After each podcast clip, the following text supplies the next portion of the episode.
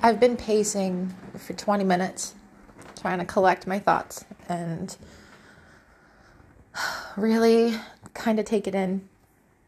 Um, there have been some things that I've been thinking about today and even last night that um, I texted you, and I know you're not going to turn the phone on um, to look at this point.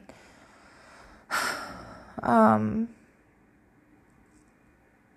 I can't I can't fight this divorce. I know I can't because if there's any chance of reconciling in the future, you know, fighting you on it isn't going to do me any favors. But I don't agree to the terms. So that's kind of where I'm at with frustration.